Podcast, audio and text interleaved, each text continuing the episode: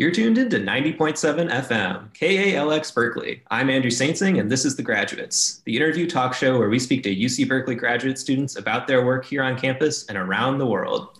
Today, I'm joined by Mohamad Jarada from the Department of Anthropology. Welcome to the show, Mohamad. Hey, hey, how are you? How's it going? Thanks for having me. it's great. I'm so glad you're here. How are you doing? I'm doing well. Beautiful day in Berkeley today. Yeah, yeah. Weirdly unseasonably warm when we're interviewing this in January. I know, I know. Or doing this interview in January. Yeah. So I'm so glad uh, to have you on here. I don't think I've had anyone from the Department of Anthropology yet. And so I'm really interested to hear more about your research. I'm also really interested to hear about your research because I saw that you do a lot of it in North Carolina, which is where I'm from. Could you just kind of introduce us a little bit to what you're doing, what your research is?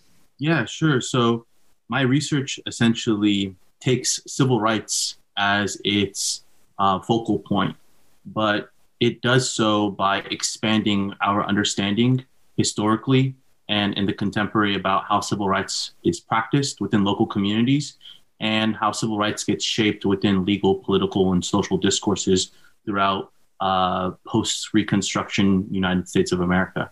So, what I try to do in my research is look at certain communities, certain racialized communities in particular, communities who are criminalized, to see how they have used and construed the concept of civil rights and how that has been developed historically since, again, the late 19th century up until the present. Um, and I do this in particular by trying to look at certain uh, security documents because what I'm trying to do with the civil rights focal point is expand our understanding of civil rights beyond questions of voting, political participation, et cetera, et cetera, and to think about how communities could protect themselves and defend themselves against things like hate violence and austere surveillance from the government or something of that sort. Wow, so your research is very relevant right now, right? It's uh, you're getting a lot of news stories that could probably be something you could look at for your research. Absolutely, yeah. I mean, right now, civil rights is certainly a hot topic to discuss. I think it's sometimes it's overdetermined uh, and misplaced about where it could be talked about or addressed publicly. What do you mean by overdetermined?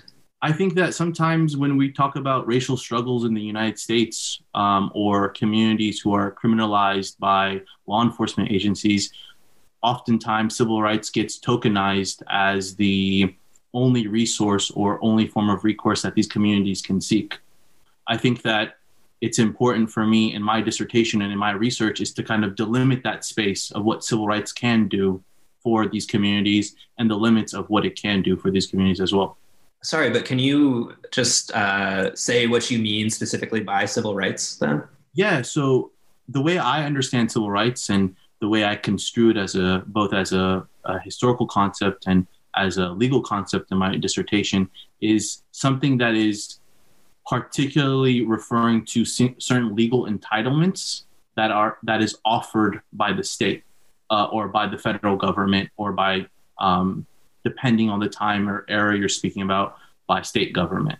And so when i say civil rights i say the particular legal entitlements that a citizen or a non-citizen for that matter is given by the state generally. And okay and historically uh, speaking, and this is where it gets kind of confusing or complex, it's differentiated, especially by the Supreme Court, by two different uh, kinds of rights. There's so there's civil, there's social, and there's political rights. And so oftentimes the Supreme Court, at least in the post-Reconstruction era, they differentiated these three different kinds of rights in order to address how they should matriculate former formerly enslaved people into the national uh, citizenry.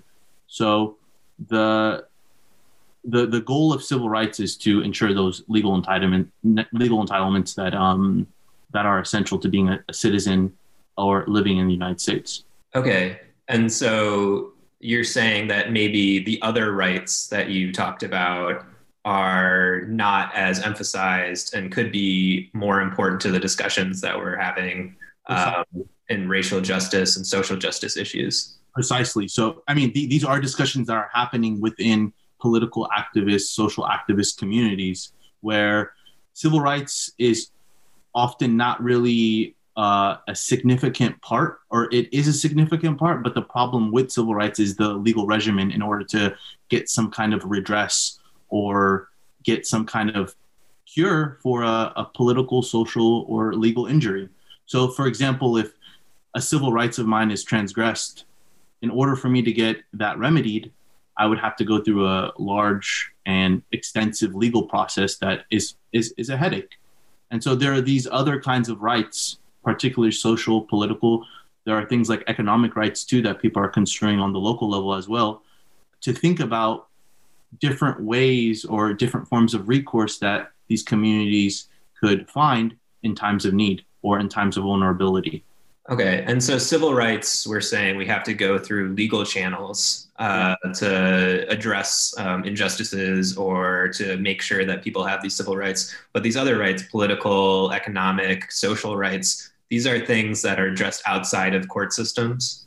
Uh, well, no, the, the, they're so they're outside of court systems in the sense that they could be used or addressed or spoken about outside of legal processes and court systems precisely, but they're highly defined by and created and constructed out of the Supreme Court, essentially, because or or legal debates um, that were happening or presidential debates. So a part of my research is looking at this really funny early debate between this guy named Stephen Douglas and Abraham Lincoln. So before Abraham Lincoln was the president of the United States, he was running for uh, the, the, senator in, in Illinois, and he ran up against this kind of robust racist Stephen Douglas who truly believed in the institution of slavery. And so it's in these debates, it, these are really famous debates, where the idea of social, political equality and rights somehow gets di- differentiated from um, legal, um, civil equality, rights, and entitlements and it's so so so they're constructed within these legal uh, these legal arguments, these political debates, the court system, but they are they have a more expansive capacity, or they're more expansive in the sense that communities can use them or address them or speak about them in a way that isn't limited by the courts per se. Okay. Sense it's kind of confu- it is confusing. It definitely is, but it, it, it, it's it's both confusing, ambivalent, and unstable. And for all those reasons, it makes political and social rights all the more contested, and and and and gives them potential to be used for these social justice or political justice initiatives. Okay, so uh, you do you research specific case studies um, around this. So could you kind of uh, walk us through like a specific example that could help uh, illustrate, you know, the intersections of these rights and how uh, communities use different rights to address different issues? Sure. So, so the community that I work in particularly is in North Carolina. Um, and I've done research uh, across the South. I've tried to do stuff in Virginia and Tennessee, but I chose North Carolina just because it's um, it was a pragmatic decision that I made, and it's it's kind of high. It's been highlighted within public channels, especially within the communities I work with, which are particularly Muslim communities, because there was a, a kind of a, a, brutal murder of these three Muslims uh, in Chapel Hill, North Carolina, by this guy named Craig Craig Hicks. And so after this um, kind of tragic situation where these three Muslims, you know, Yusor, uh, Diat, and Razan, that's what their, their, names, um, were murdered, the question about how to protect the community and what resources to use in this community to protect them was, you know, kind of got kind of exploded.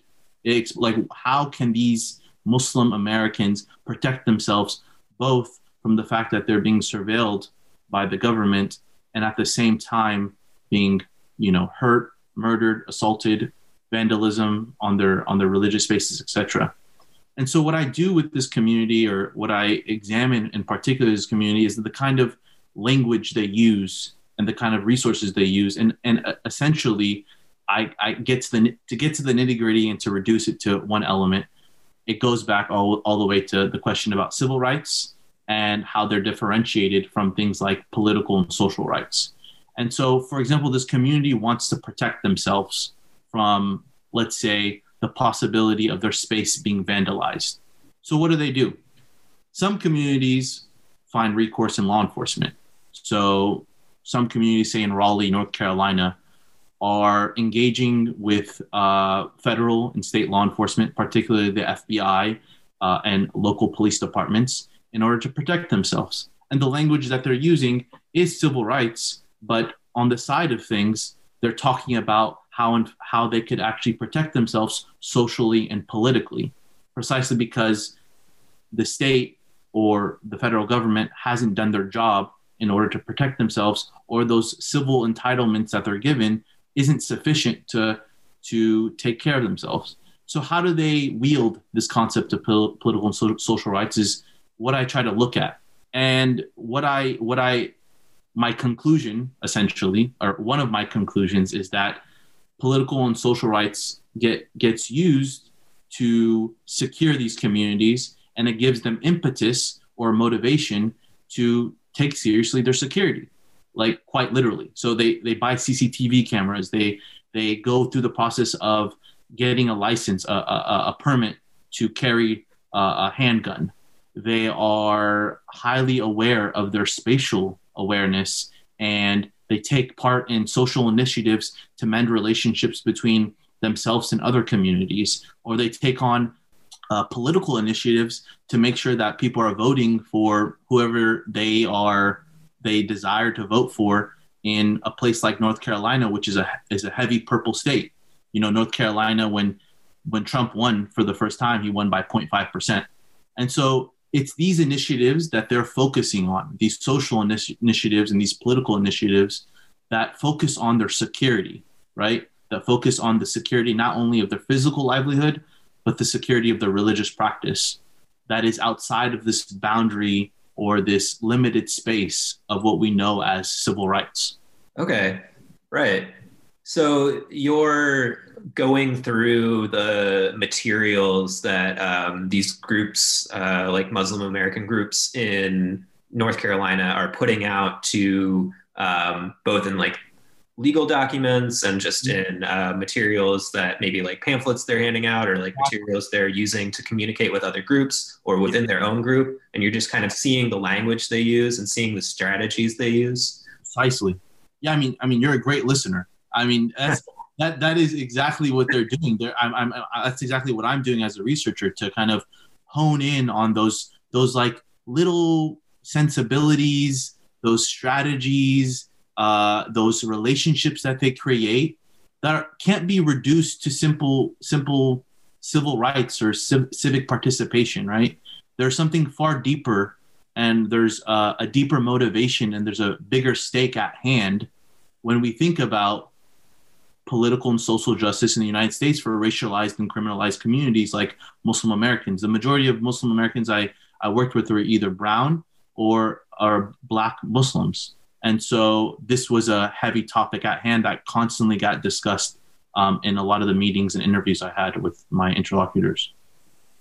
So you're, I saw also that you kind of look at things from a historical perspective. Um, so what were was there like a big change? You mentioned this specific event in Chapel Hill.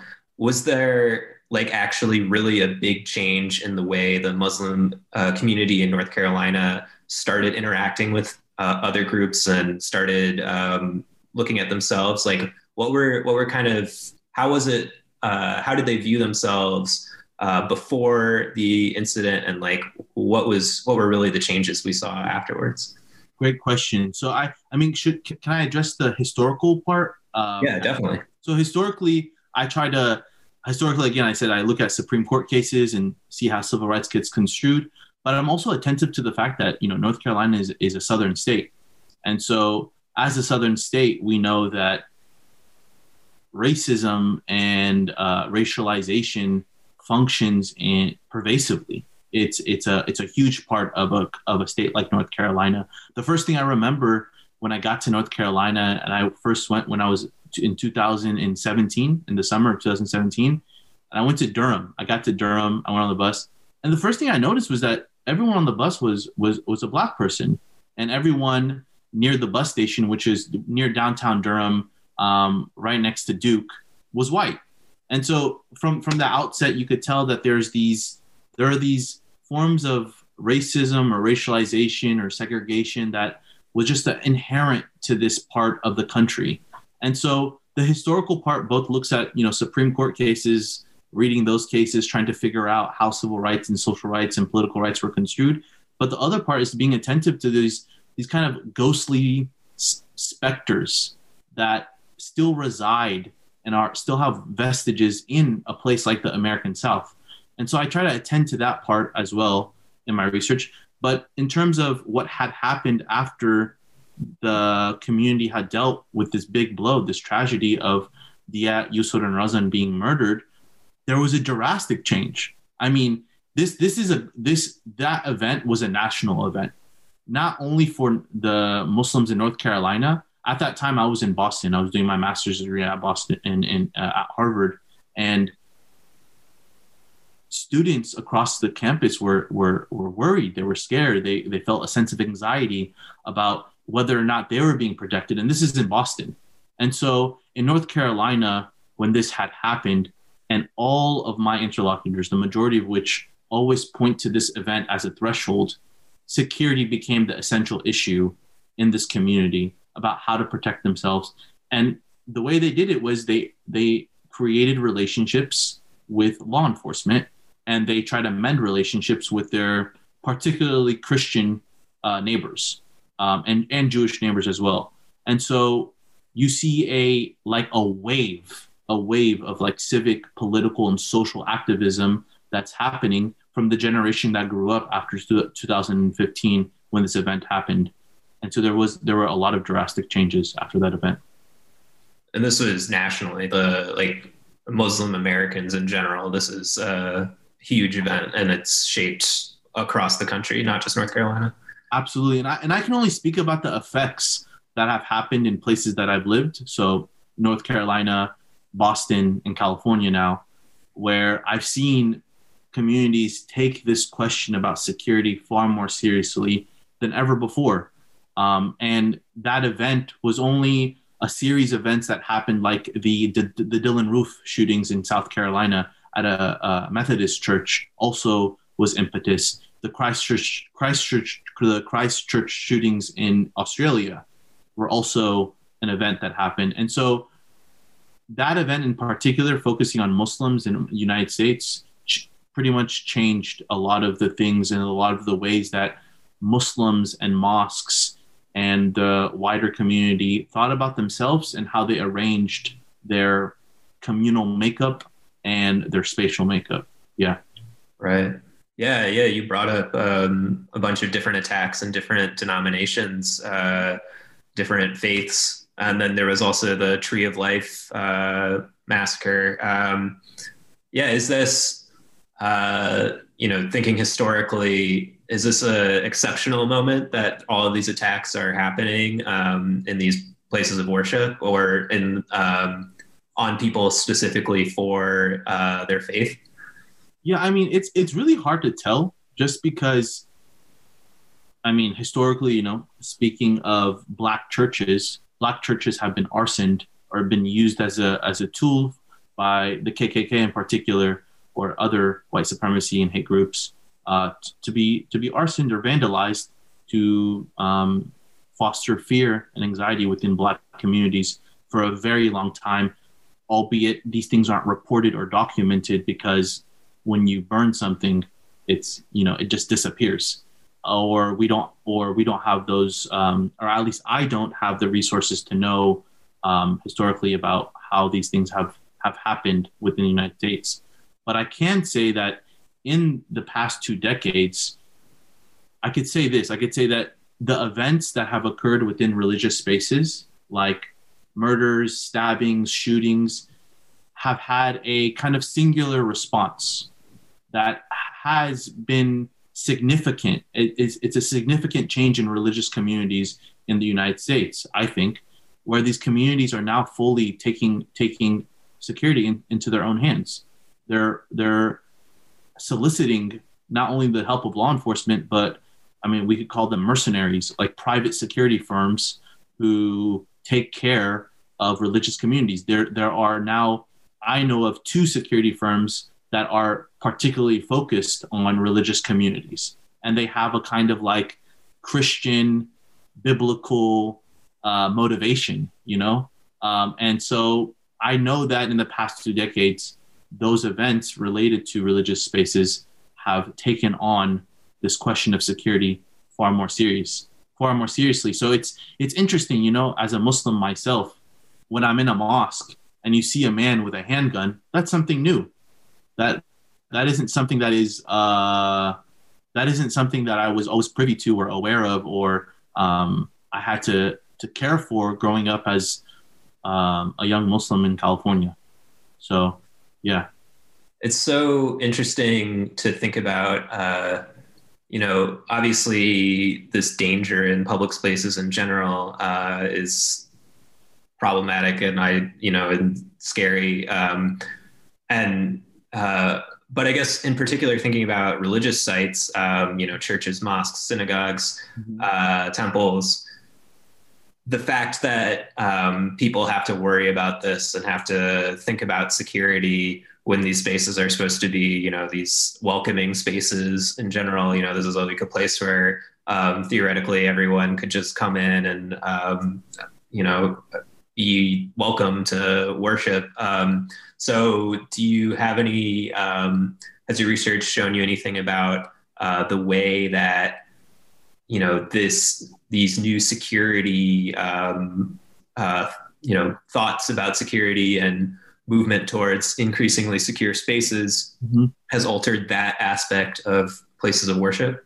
Wonderful question. I mean, you're asking a really great question, Andrew. I, I really appreciate this. Yeah. So this is an essential question that I'm trying to ask in my my research about how is it possible that these traditions, right? These are religious traditions or uh, like Islam, Christianity, Ju- Judaism, that's really kind of honing in on the question of neighbor neighborliness or being a neighbor with someone or helping someone out or being hospitable to people and attending to the poor, you know, cr- and creating these virtues within a community, right? Things like charity, things like service.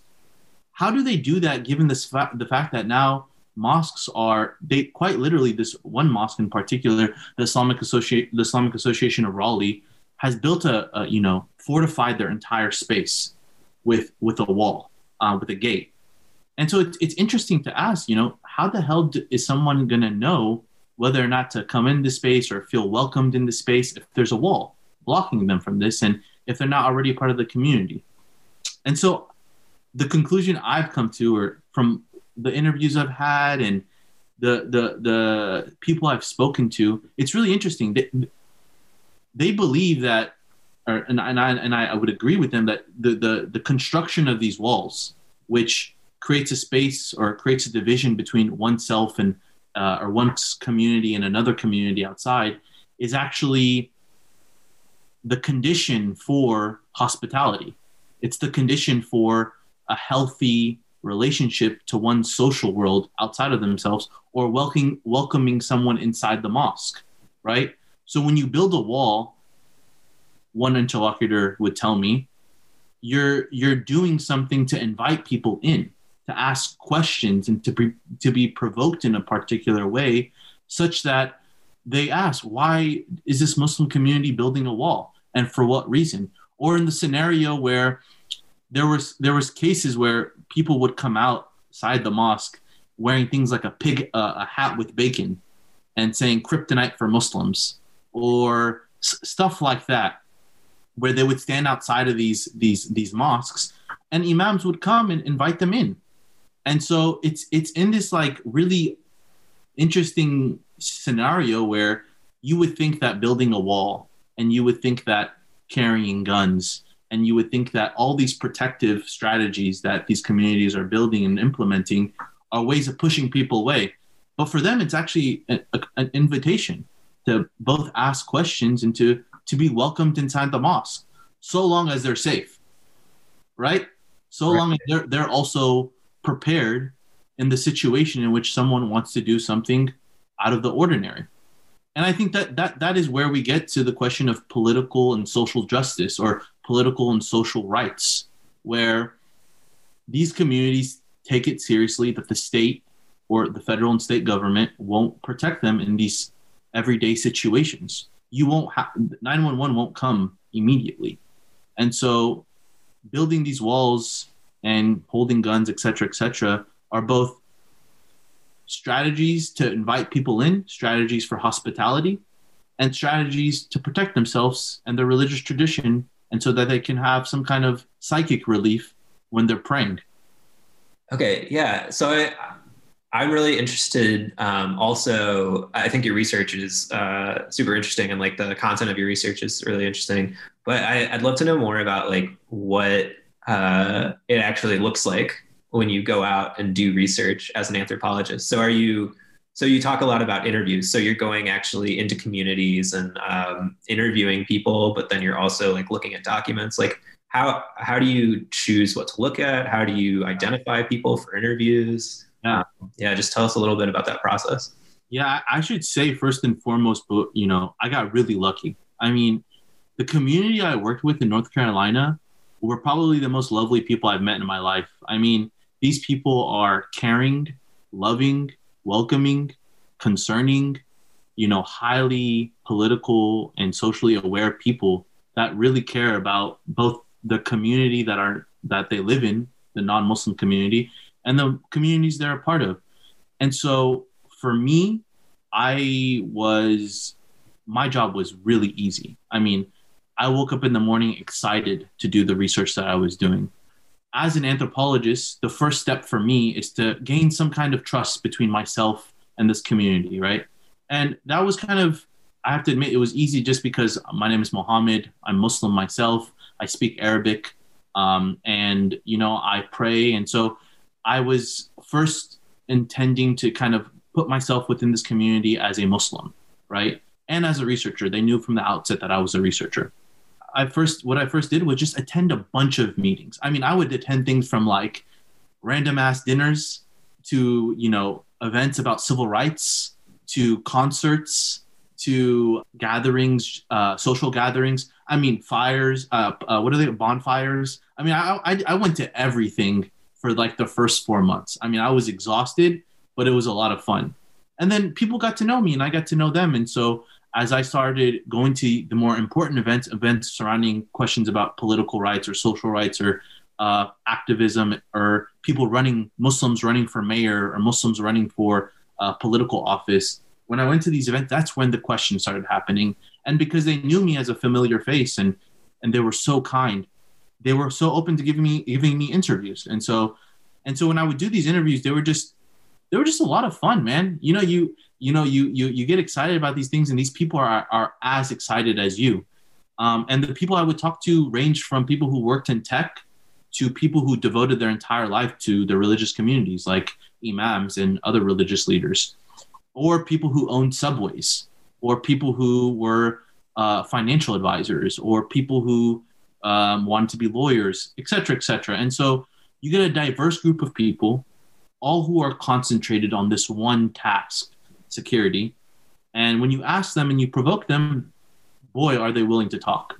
The job of an anthropologist is, or the job that I took as an anthropologist, or the way I see, is to kind of get get to know these little social minutia that that surround these really important issues, right? Like you hear about these things on the news every day. You hear about these things on your podcast. You hear about these things everywhere, but but nobody really knows what goes into those little those little interactions or those little happenings in the everyday in order to protect the community, in order to garner your social, political, and civil rights. And that was my goal. And, and I enjoyed it very much. Well, unfortunately, it looks like we're running out of time. It's been so great talking to you, Mohamad. Uh, just a reminder today I've been speaking with Mohamad Jarada from the Department of Anthropology about uh, civil rights and other form of rights um, among different groups in America uh, with a special uh, with a focus on Muslim Americas and the American South. Thank you so much for being on the show, Mohamad. Andrew, it's it's been honestly my pleasure, and I and I really thank you for giving me the time and space to speak about my research, and and truly, your questions were were were really great, and I appreciate that. Thanks for saying that. Uh, tune in in two weeks for the next episode of The Graduates.